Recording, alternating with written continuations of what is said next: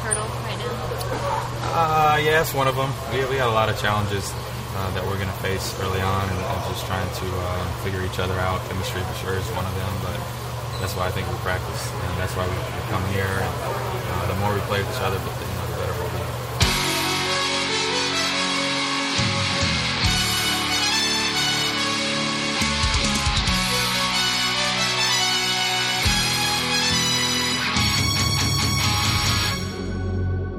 answer that question. It is the biggest hurdle. No dancing around it. Problem identified. Let's see what happens.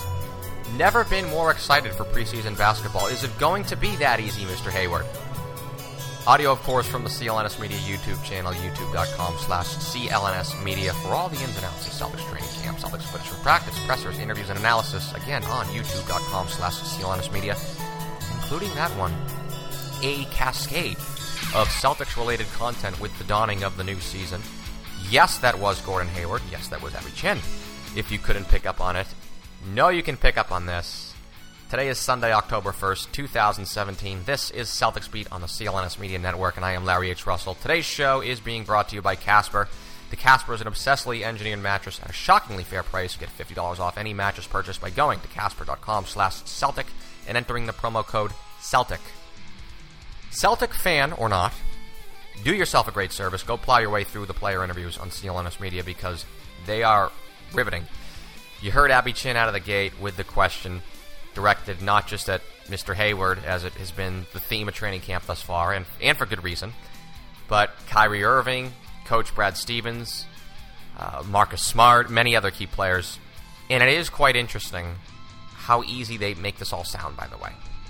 And um, you know, especially the young guys that we have on the team, uh, we just got to learn on the fly and you know, learn the verbiage and learn everything that we need in order to be successful.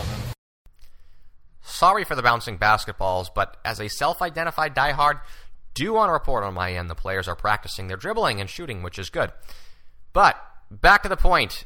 It is always easy in training camp, media day, practices, particularly early ones in the season, to talk about it. It, the dreaded intangibles that we have no way to concretely measure, comma, yes. Talk about how easy I just got to learn on the fly. That's all. Just we just got we just have to learn on the fly. You know, that's nothing. The players seemingly identifying the lack of team chemistry, speaking in a manner which, while identifying it, their tone of voice seemingly downplays said issue, and all this sounds very reaffirming to fans. They're going to figure this all out. Let's start like studying for a test, take a look at the playbook on the bus, and they get some time. But as I said, the theme of training camp, the primary hurdle, Miss Chin, the primary hurdle to start and go into the season, as many now know and accept, is the lack of familiarity between not just all these players, just four holdovers from last year's team Horford, Smart, Rozier, Brown, players who were third, fifth, seventh, and ninth in minutes, by the way. But the key players at the top of the roster, the front end talent, that's the players that matter most.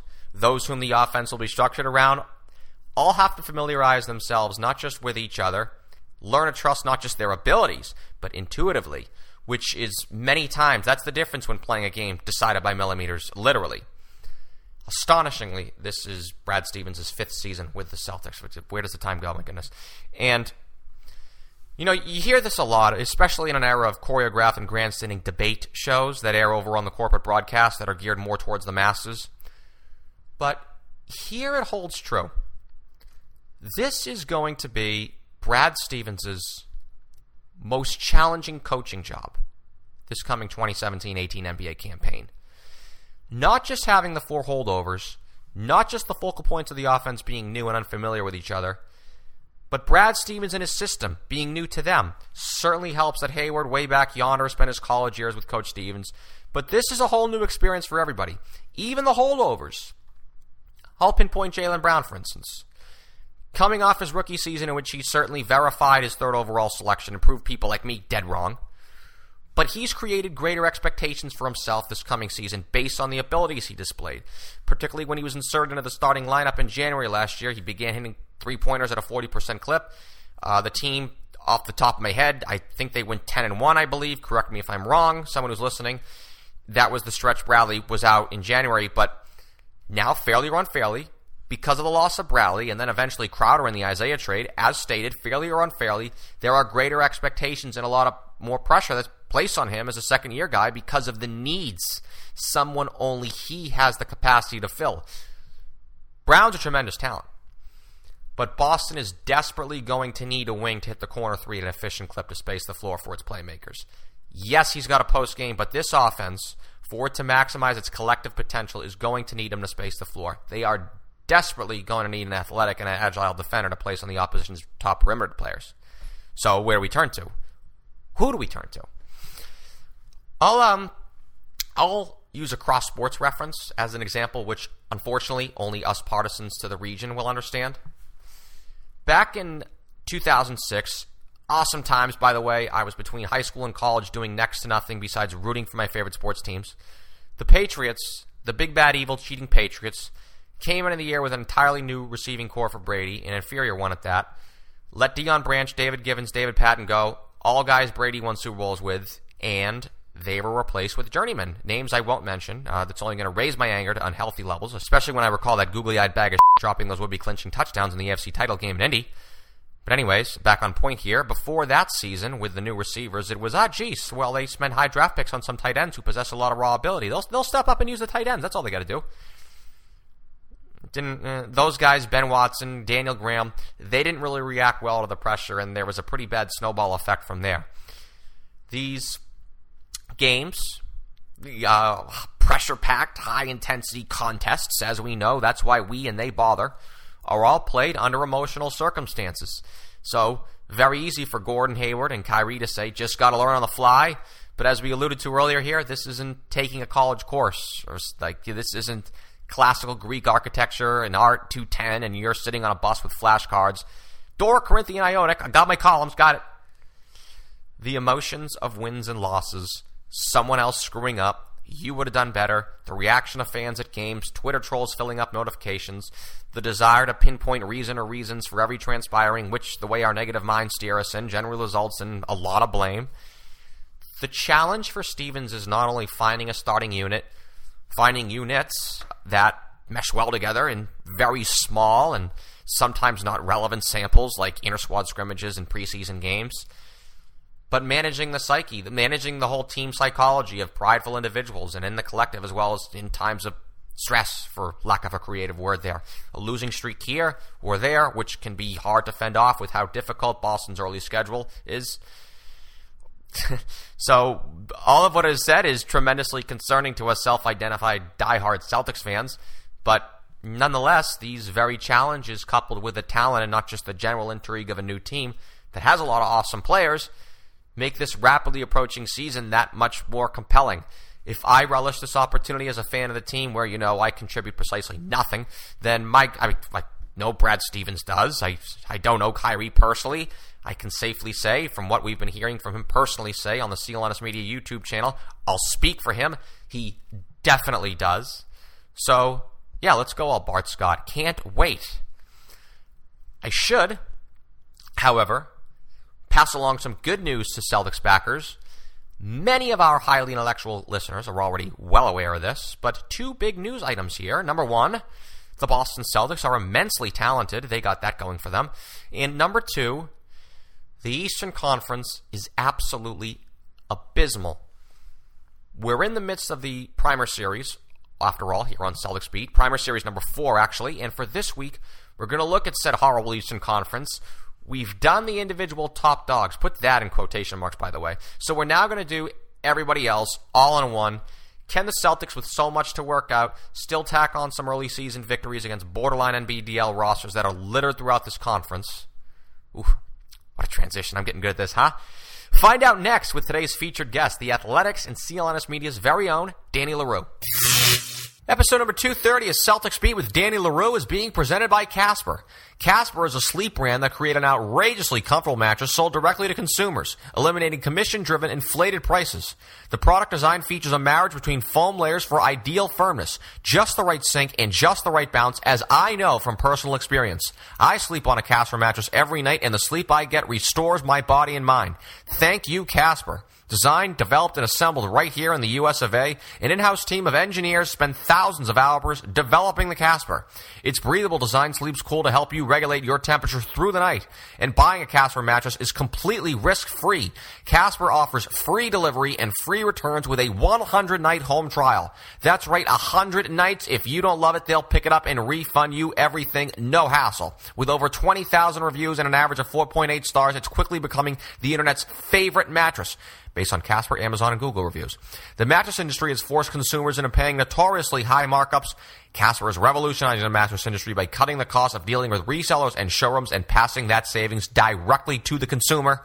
And it doesn't end there. As a listener of Celtics Beat, you can save an additional $50 as one of our audience members by going to casper.com slash Celtic. That's Celtic singular. Casper.com slash Celtic and entering the promo code Celtic. That's Casper.com slash Celtic and promo code Celtic. Free shipping applies to U.S. and Canada customers only. Terms and conditions apply. Today's broadcast is also being brought to you by Bombfell. Boys, if you hate shopping for clothes or just don't like shopping for clothes or don't have the time to shop for clothes and by law and common decency need to wear clothes, well, Bombfell is your solution. Bombfell, an easier way for men to get better clothes. Bombfell never charges above retail price. They offer free shipping and returns, convenient home try on, and the ability to preview and edit your stylist picks before your order ships. Yes, a personal stylist if you want. At Bombfell, you sign up, set up and schedule your order, get a preview email, and of course, change what you want if there's something you don't like. Then Bombfell ships your order to you. And now here's where the fun begins. You have seven days, yes, a full week to try on what you want before Bombfell charges your credit card. You then keep what you want and ship back what you don't want. How convenient is that? There's so much that I love about Bombfell, the stylistic and fit material for me, and just how easy this service is that I have found to use. I cannot emphasize that enough. Free shipping and returns, and I love their mantra. Bombfell doesn't make money if you don't find something you want to keep. So we here at Celtics Beat negotiated with Bombfell to get a $25 offer for our listeners. For $25 off your first purchase, visit bombfell.com slash CelticsBeat. That's bombfell.com slash CelticsBeat. B-O-M-B-F-E-L-L dot com and the Celtics Beat URL. Bombfell. Open and close. Last time we spoke, a lot has changed. I asked you how the Celtics were going to run their offense with adding Gordon Hayward to the fold, how he's going to fit with Isaiah Thomas. So we got to do a redo here on the 1st of October, Mr. Leroux. How are the Celtics going to run their offense? It's going to be fun because there's been so much turnover with this team that I think it's a lot of it is going to hinge in the starting lineup on the dynamic between Kyrie Irving and Gordon Hayward. So Irving has been used to playing with a ball dominant forward. LeBron James obviously is that. And Gordon Hayward last year got a lot more comfortable playing with the ball in his hands more because George Hill was out so much. So I think they're going to have to figure out that dynamic, but they have two players that are capable of shouldering a lot of the load, and I think they'll make it work. I think it's universally accepted that the Celtics are going to start slow, and I thought you really insinuated that when you said they're going to have to figure out. So are you in that camp that Boston is not going to be a 2008 Celtics, or I even give the 2011 Heat. I know they started out slow and everything, but they technically got things figured out by getting to the finals that year. But are you in the camp that many now seem to be in that Boston is going to, record wise and even on the court wise, struggle to start the year as they, as you said, figure things out? Brad Stevens experiments, etc., etc., etc they'll struggle relative to how they'll finish, but that doesn't mean they'll be bad in any way. I mean, there are a lot of shaky teams in the Eastern Conference and overall in the league right now, and the Celtics are incredibly talented. The difference is that adjustments take time, and not only is it so much of the team turning over, but roles and everything like that. And so I want to see how they incorporate their young guys, who they prioritize. And I mean, it could take Stevens a couple weeks to figure out who he wants to start and usually when that happens, there's an adjustment period.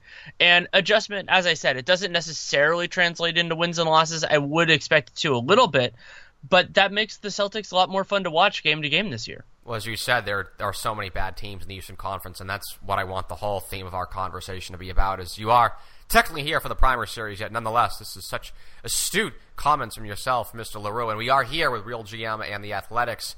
Danny Leroux as our featured guest segment here on episode number 230 of Celtics Beat. I, have been saying that. Listen, I think the Celtics are. They're going to take a long time to adjust psychologically to the new teammates they have. I think defensively, they're definitely going to struggle right away. But I mean, as I think about it more and more, and I've talked more on the on this show with everyone who we've had here in recent weeks for the primer series, be it Tas Melas, be it Michael Lee. Offensively, as I've you know made reference, I made reference to the 2011 Heat. I don't know if you recall this. At the beginning of the year, yet that year, their offense was just I don't want to use such an extreme word like hideous to watch. Yet it was just all completely forced. They were forcing fast breaks because, quite frankly, that was the only way for them to generate offense. LeBron and Wade, they just really didn't have the cohesion yet. There was they they didn't have that developed Batman and Robin type thing. There was a little bit of a hot potato, particularly at the end of the game. So I'm now even thinking that offensively, the Celtics may do things as they get familiar with themselves, as they try to you know become a team that's cohesive and ball moving. They could resort to a lot of inefficient plays, such as say forcing fast breaks just like the 2011 Heat did, or even in the half court, something like using a player that was you know there last year, which is not many of them, doing something like posting up Al Horford in the blocks, which I don't know if you're aware of it, is something very inefficient. Is that something that you see being an issue with the Celtics? I do think that's a possibility early on, and something on a similar note is while Kyrie Irving's quote unquote role is similar to what it was in Cleveland, Boston's offense is completely different than what Cleveland did. Cleveland was a lot more station to station, a lot less ball movement than what I think Brad Stevens is going to want to do with this team, and that's a huge transition too. The way that you approach when the ball is in your hands is going to be very different, and the Celtics are playing a lot of good teams early in the year, not exclusively, obviously, but and they're also playing a fair amount of teams with a lot of continuity, including the Bucks and the Spurs. So, you know, those teams are going to execute a little bit more consistently because that's what they're doing. So, I'm not saying the Celtics are going to ha- that's going to kill their season or anything silly like that, but there is an adjustment and you know, I cover the Warriors most closely and the Warriors went through that last year with only one player with Kevin Durant and the Celtics changed over two of their marquee guys, but almost all of their bench too. I think the challenge is too cuz as you know, losses, I don't want to say they're going to pile up, but you referenced their early season schedule, which is not easy. That you have the Bucks, the Spurs. I got to pull it up right now. I well, they play the Cavs right out of the gate. How do I forget that? But I also do know they play Golden State early on, uh, early-ish on. They play them, excuse me, November 16th. But oh, actually, this is a very tough schedule, Danny. I mean, they got Oklahoma City in Oklahoma City there, and they've well. well he, so here, here's what I would say if you want to get off the worst case scenario is that a lot of these players understand what is coming. You know, they've changed coaches, they've changed teams. And in those circumstances, they know it takes an adjustment. And the big part that the Celtics have in their favor is that they're incredibly talented. So I think they're going to figure this out. It will take a little bit of time. And also, there aren't that many teams in the Eastern Conference that are both really good and well structured to have a dominant regular season. So it could be that, you know, the Celtics struggle in October, that they're 500 or maybe even a little lower than that to end the month. I'm not saying they will be, but it's a possibility. I don't think that really impacts them in terms of the Eastern Conference that much because I don't think the Raptors, the Cavs, maybe if you want to talk about the Wizards, I don't I like think them. those teams are going to be pushing so hard that a, a short little struggle period like that is going to sink their chances of finishing even with the best record in the conference like they did last year. That's exactly what I got you. So let's transition to the primer. And this primer was going to be the everybody else but primer. So basically, I've been doing the primer series. Washington's in the book. I actually think they're going to finish first in the conference in the regular season. My points being, I think they have a top three starting lineup in the NBA, and they're the you know the really the one team in the Eastern Conference that has that continuity. You can make a case for the Bucks and the Raptors, but they're a level below. The Bucks are very intriguing, and they have the top end talent. They're a high ceiling team, in my opinion. Raptors, I just threw them in there because they're just going to be obligatorily pegged in for 50 wins, but I'm not sure they're going to really make a dent in the landmark of the actual conference. Of course, we're going to get to Cleveland eventually, as you should, no matter what. But as you've been alluding to, the Celtics will struggle with some familiarity, some chemistry issues early on. But they're so. How about this? We're going to go to first take question. Is this the worst Eastern Conference that there has been in the post Jordan era when the East has actually been less than stellar at many times over the last 20 years? I'll answer no right out of the gate, but I can just I'll throw that back to you. Is this the worst East of the post Jordan era? I don't think it is, but we're getting close in terms of star talent. I mean, you still have LeBron and Giannis and you know Kyrie and Gordon Hayward, but there will be some struggles there. But no, I think I think there's enough talent here to make things interesting, especially if some of these young teams take a step. And we don't know if that's going to happen yet. I mean, Milwaukee has the most continuity of the young teams, but you know, if Philadelphia can really bring it on, and then another team that isn't necessarily young but could make this conference look better is Miami. Miami, Miami right, last yeah. year had that crazy 11 and 30, then 30 11 season where they you know started out so horribly, then missed the playoffs by a tiebreaker because they just couldn't get all the way over the hump. You know, so, so things like that. But you're right though that there there might not be a team that like is dominant in that way as a regular season. Like it's possible. I don't, I don't think it's likely, but it's possible that no team in the East wins 50 games this year. That would be certainly weird. And the bottom end is not strong. You know, teams like That's where the, Celtics should get a lot of wins. And quite frankly, right. the, even the Cavs, as you would like to think, they could have some issues with Isaiah being out a long time. The bottom of the East looks absolutely putrid.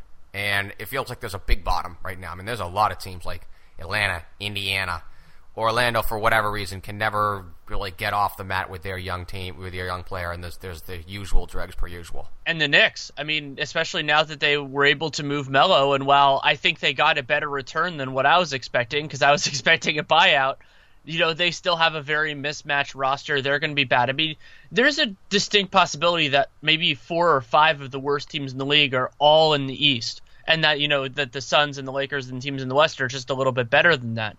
So those are going to be a lot of wins for for the squads that are talented and have their have their life together, have their house in order. There are going to be a lot of wins to be had there.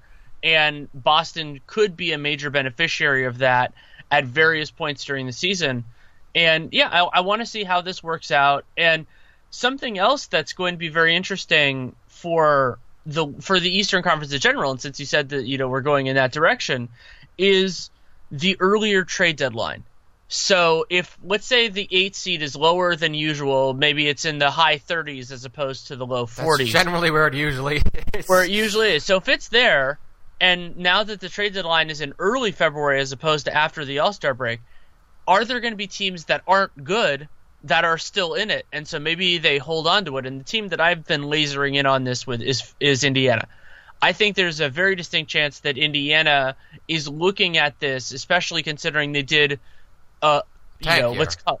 Yeah, it- Tank- it they got a could- tank like year. that's how you and I would probably see it. I don't think that's the way they see it. They didn't get a single draft pick in the Paul George trade. They got players who they feel can contribute, even though I disagree with them on the evaluation.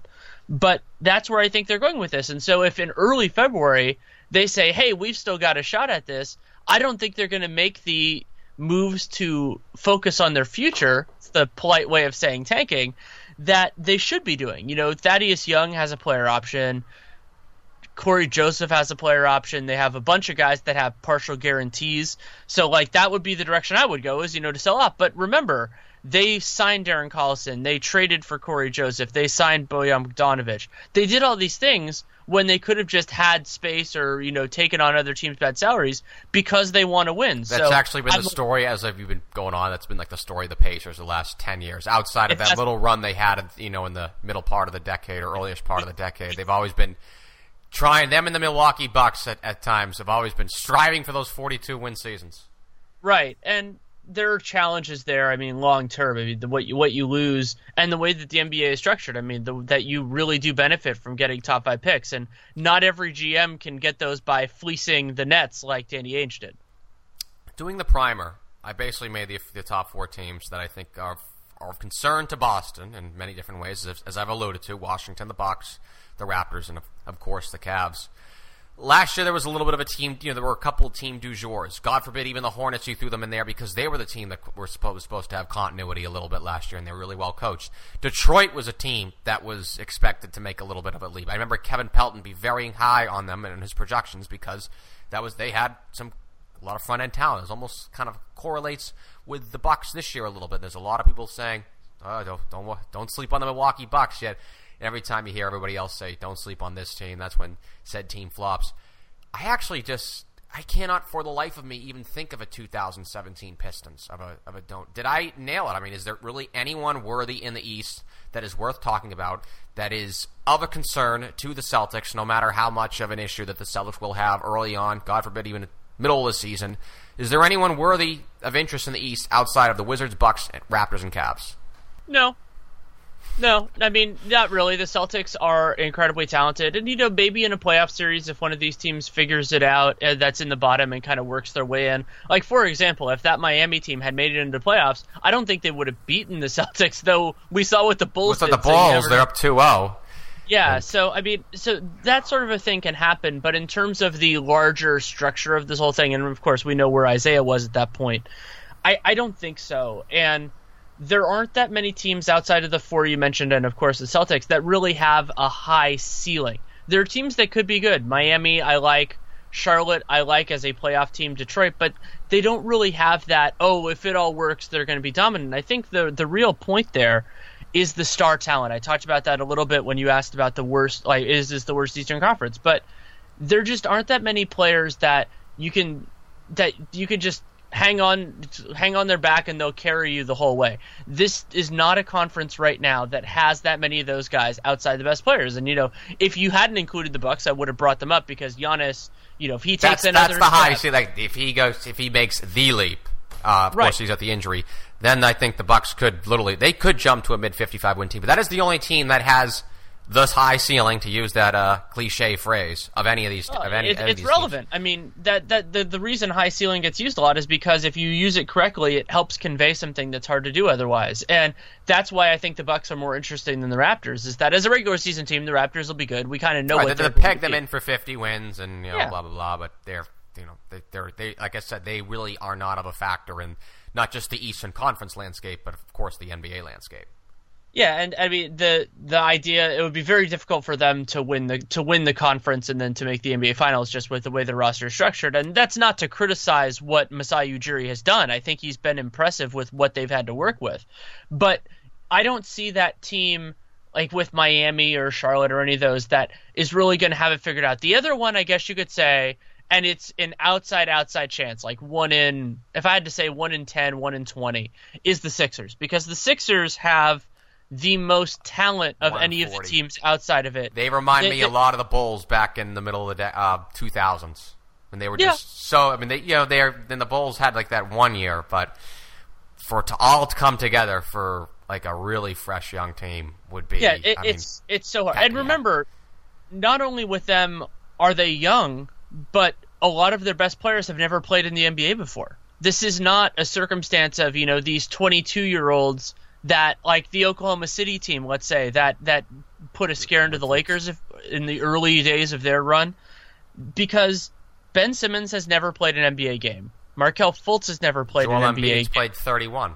Joel Embiid's played 31. So they're going to have a lot of adjust, and then almost the rest of their team turned over. You know, guys like Redick and Amir Johnson, and they, they have, and a lot of the other guys that are holdovers have changed roles. So the Sixers, why I'm intrigued by them is the idea that they're going to have all this stuff early on. But remember how long the regular season is. I mean, you and I will probably talk over the course of the regular season a few times, and you know those six months are are important, and teams can figure a lot of this out. So I don't think the Sixers are that team right now, but there is that one in 10, 1 in twenty chance that in April they have become that team. And so I want to mention them because then people can't come to me and they listen to this in April and be like, "Hey, you didn't talk about the Sixers." I talked about the Sixers. And also, I'll, I'll actually say this about Philadelphia. You mentioned about having the Celtics being able to pick up a lot of wins, even if they have some familiarity and chemistry issues early on, because as you've alluded to, as I try to point out as well, is there are just so many bad teams. The Sixers, there are going to be some nights where they themselves can out-talent teams, when they themselves can out-talent the Celtics. And when you actually, we were talking about the Raptors, and I've I've thrown the Raptors in the primer series as well. Is they you just got to put them in there. They're obligatory. They're a 50-win team. They've also given the Celtics more problems than any team has in the Brad Stevens era whatsoever. They're always taking three out of four, if not sweeping the season series. I believe it was three out of four last year. But, you know, obviously this it's a little bit different with, with doing that is because the Celtics have this brand new team. But, you know, Danny, like we were talking about how they're going to run the offense early on, etc.